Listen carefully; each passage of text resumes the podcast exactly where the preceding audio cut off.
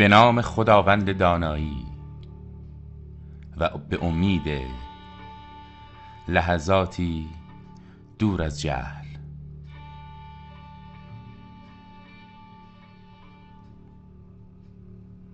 داستان در زمانهای دور و در کشوری نامعلوم میگذرد. راوی داستان ظاهرا پژوهشگری تاریخی است که با کشف و سندخانی خود ماجرا را برای خواننده روایت می کند مطابق این تحقیق در سالیانی دور پادشاهی که در آستانه مرگ قرار دارد وصیت می کند هر 25 فرزند او در مقاطع دو ساله به ترتیب پس از مرگ او بر تخت شاهنشاهی جلوس کنند. اما نه به ترتیب سن بلکه به رأی مردم. هر یک از فرزندان در دوره سلطنت خود ظلمهای فراوانی به مردم می کند و مردم هر بار رنجیده از یکی به دیگری پناه می برند. اما صورت مسئله تغییر نمی کند سرانجام تصمیم می گیرند بیمارترین زشتترین و نادانترین آنان را انتخاب کنند تا دمی بیاسایند نام فرزندان شاه همگی پیشوند دمو دارد. این آخری دموکافیه نام دارد که در زبان مردم شهر به دموقرازه شهرت یافته. او پس از استقرار با اتکاب هوش شیطانی و روان پرعقده خود تیم و حلقه خاصی را سامان می‌دهد. قوانین طلایی خود را به کار میبندد و ترکیبی از ظلم و عوام فریبی را می‌سازد که تا کنون نظیر نداشته. شتاب او در تخریب مملکت که با ادعای خدمت صورت می‌گیرد عملا بیشترین کمک را به دشمن می کند هرچند در آخر داستان معلوم می شود او واقعا عامل بیگانه بوده و سرانجام نیز با آنان پناه می‌برد اما داستان از ابتدا چیز دیگری را حکایت می کند متن زیر سخنرانی دموکرازه خطاب به مدیران حکومتی است که در آن میکوشد. اصول حکومتداری را به آنان بیاموزد.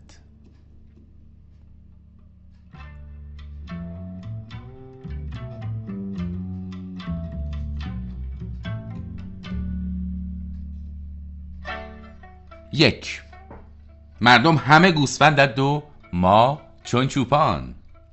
حواستان باشد بزرگترین اشتباه در حکومت بها دادن به مردم یا ارزش قائل شدن برای مردم است. شما مطمئن باشید که اگر برای مردم ارزشی بیش از یک گوسفند قائل شوید نمی توانید بر آنها حکومت کنید. بهای مردم را شما معین می کنید نه خودشان. اگر شما بر مردم قیمت نگذارید آنها قیمتی بر خودشان خواهند گذاشت. آن وقت هیچ جور نمی توانید آن را بخرید. تازه این گوسفند که من گفتم بالاترین قیمت است. قیمت آدم های اندیشمند و چاق و چله. و الا بقیه مردم که قیمتشان حد اکثر در حد پشکل گوسفند است. نتیجه اینکه مردم را هر جور بار بیاورید بار می آیند اگر به آنها احترام بگذارید فکر می کنند شما موظفید به آنها احترام بگذارید. اگر به آنها توضیح دهید گمان می کنند که شما موظف به توضیح, داد... توضیح دادنید. دو. هیچ وقت شنیده اید که غذای یک گوسفند را به او اهدا یا تقدیم کنند؟ غذای علوفه گوسفند را جلویش می ریزند رفتار با مردم هم باید درست مثل رفتار با گوسفند باشد. طبیعی ترین و مسلم ترین حق مردم را باید با تحقیر و توهین به آنها داد. وگرنه طلبکار می شود اگر به مردم عزت بگذارید یا احترامشان کنید مردم فکر می کنند که شما موظف به عزت گذاشتنید. دنبال باقی مطالبات خود نیز می گردند حواستان باشد. سه طوری برنامه ریزی کنید که مردم از صبح تا شب بدوند. آخر شب هم نرسند به جایی که می‌خواستند. مردم اگر مایحتاج خود را آسان به دست بیاورند اگر وقت اضافه داشته باشند اسیان می‌کنند. بد اخلاقی می‌کنند. به فکر اعتراض و انقلاب و اینجور حرفها میافتند.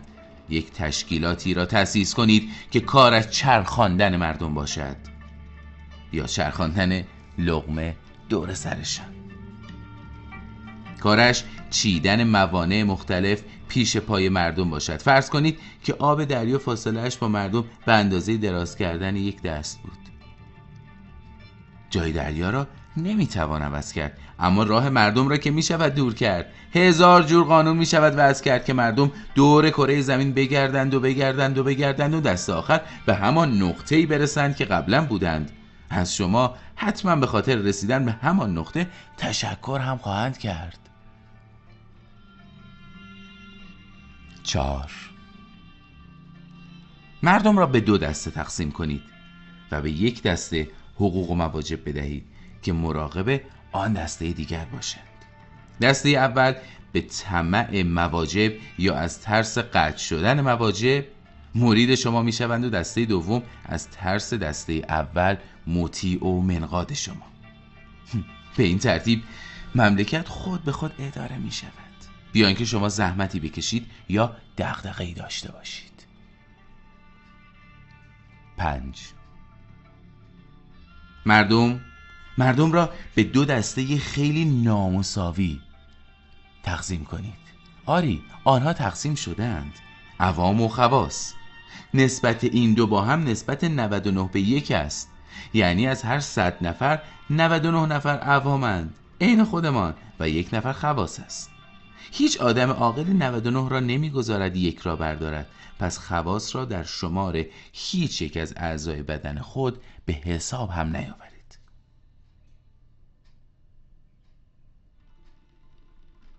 در صورت لزوم فقط به جلب رضایت عوام فکر کنید و بس. چرا که اولا جلب رضایت عوام بسیار آسانتر از خواص است. ثانیا رضایت عوام را فله می شود جلب کرد ولی رضایت خواص را یکی یکی. آن هم اگر بشود سالسن عقل عوام به چشمشان است ولی عقل خواص هر کدام یک جایشان است که با زحمت هم نمی‌توان جایش را پیدا کرد. از همه مهمتر در انتخابات و رأی گیری رأی خواص و عوام یک اندازه است. آره یک اندازه است. رأی آدم خاص که بیشتر یا بزرگتر از آدم عوام نیست. پس آدم باید مغز خر خورده باشد که خواص را با همه مشکلاتش جدی بگیرد. خلاصه اینکه این عوامن که سرنوشت و تقدیر خواص را رقم می‌زنند پس خود خواص را نباید جدی گرفت. ولی خطر خواص را چرا؟ خیلی باید مراقب بود. این خواص موجودات پلید و ناشناخته ای هستند که اگر ازشان قافل شوید کار دستتان می‌دهند. عوام هزار تایش کم است. خواص یک دانش زیاد. اگر توانستید سرشان را زیر آب کنید. وگرنه لاقل مراقب باشید که یکیشان دوتا نشود. هر کاری را که از انجامش آجزید با صدای بلند اعلام کنید. با صدای بلند اعلام کنید که می توانید. آری. آری. دستور ششم این است. هر چقدر کار بزرگتر باشد شما در انجام آن ناتوانتر باشید. باید توانستنتان را قاطعتر و محکمتر و بلندتر اعلام کنید تا مردم به توانمندی شما ایمان بیاورند. انجام شدن یا نشدن آن کار مهم نیست نه. همان رعد و برق اولیه برای مردم مهم است. بعد از آن برای انجام نشدنش هزار دلیل می شود جفت و جور کرد. هزار دلیل. هفت. برای هر نقص و کاستی و کمبودتان معجونی از دلیل و حکمت و فلسفه درست کنید. به مردم بخورانیدش. مردم استعداد غریبی دارند برای خرج شدن. اگر نان ندارید که شکم مردم را سیر کنید برایشان در فضیلت گرسنگی داده سخن دهید. اگر از عهده تأمین امنیت مردم بر نیامدید به آنها تفهیم کنید که هزار و یک محصول و ثمره است که فقط از وجود ناامنی به دست می آید یکی از آنها تقویت توان مقاومت است. یکی از آنها ظهور استعدادهای نهفته. هشت. برای اینکه مردم کمتر در امور مملکت دخالت کنند و وقت شما را بگیرند سعی کنید که آنها را به خوابیدن بیشتر تقریب کنید. نقصترین کلام در این مورد را هم باز از خود من شنیده اید هر که بیشتر میخوابد توان بیشتری ذخیره می کند آری. اصل نهم. این اصل را هیچ وقت فراموش نکنید. بله اصل نهم را.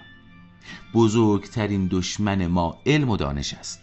تنها راه مبارزه با این دشمن تحقیر کردن آن است. تا می توانید از افراد بی سواد تجلیل کنید.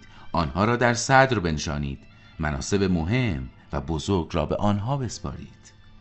به همگان نشان دهید که علم و دانش جز بدبختی و دردسر و بیکاری و گوشگیری خاصیت دیگری ندارد. اما حواستان باشد که چنین اتفاقی یک شبه نمیافتد. تغییر دیدگاه مردمی که یک عمر علم و دانش را اسباب افتخار و عزت خود می‌دانستند کار آسانی نیست. در عمل. باید در عمل کاری کنید که مردم مطمئن شوند که نتیجه آموختن علم و دانش فقر و خفت و بیکاری است و نتیجه بیسوادی ثروت و عزت و افتخار و قدرت.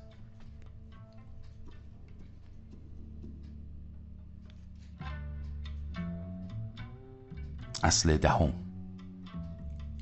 حتما متوجه این واقعیت شده اید که افراد قد بلند به دیگران یعنی کوتاهتران با دیده تحقیر نگاه می کنند خوب دقت کنید. یعنی قد بلندی اصولا اسباب تفاخر و تکبر است. مضاف به اینکه افراد قد بلند هرگز از افراد کوتاه قد فرمان نمی‌برند. نتیجه اینکه رمز بقای مدیریت. انتخاب و انتصاب زیردستانی است که قدشان از شما کوتاهتر باشد. اگر زمانی مجبور شدید به استفاده از فرد قد بلند حتما یکی از این دو کار را با او انجام دهید. آره. یک آنقدر بر سرش بکوبید تا قد او هم به اندازه شما و بلکه کوتاهتر شود. دو قبل از شروع همکاری قسمت اضافه قدش را ببرید یا به اندازه مطلوبتان برسانید. از بالا یا پایین یا وسط فرقی ندارد. مهم این است که وسیله تفاخر یا تکبر او را ببرید یا از بین ببرید. یازده. مردم در صورتی به شما احترام می‌گذارند یا از شما فرمان می‌برند که محتاجشان محتاجتان باشند. این اخلاق و روحیه عموم مردم در همه جای دنیا یکسان است. تا وقتی برای شما حرمت و عزت قائل می‌شوند که گرسنه باشند نانشان در دست شما باشد حکومت اگر مردم را گرسنه و دست به دهن نگاه ندارد یا پاچهش را می‌گیرند یا تحویلش نمی‌گیرند. اصل دوازدهم. این اصل بسیار مهم را هیچگاه هیچگاه هیچگاه فراموش نکنید که مردم مشخصا همه مردم دزد و دروغگو و پشت هم اندازند. مگر آنکه خلافش ثابت شود. در حالی که انسانهای ابله تصورشان غیر از این است و فکر می‌کنند که اسب براعت است مگر آنکه خلافش ثابت شود. اصل سیزدهم. این جمله را همیشه سرلوحه همه بوغها و شعارها و سخنرانی هایتان قرار دهید که وقت کم است وقت کم است و ما تا می‌توانیم باید خدمت کنیم. خودتان هر لحظه به خاطر داشته باشید که فقط دو سال فرصت دارید تا بارتان را برای همه عمر ببندید.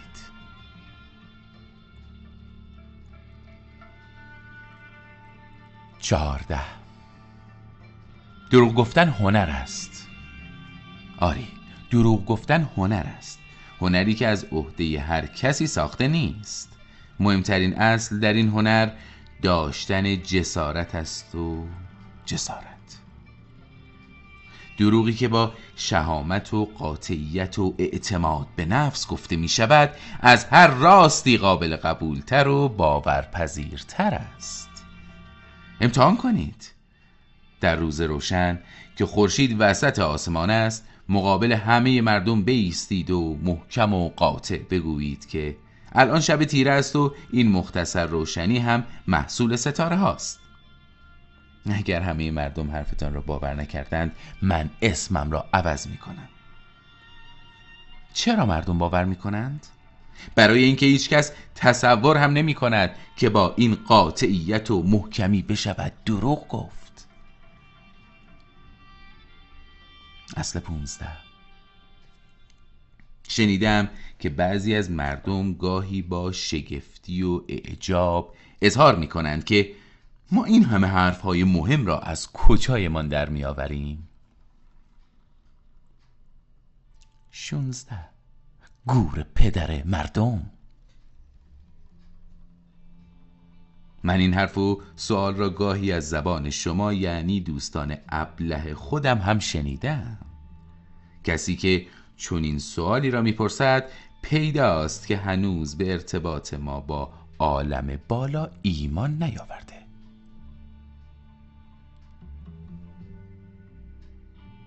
بروید و مردم را بچرخانید. بروید.